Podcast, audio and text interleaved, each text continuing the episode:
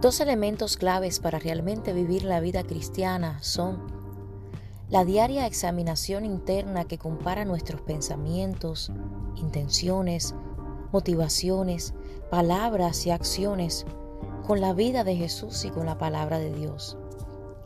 Y el otro es obedecer la palabra de Dios e imitar a Jesús en cada uno de estos aspectos.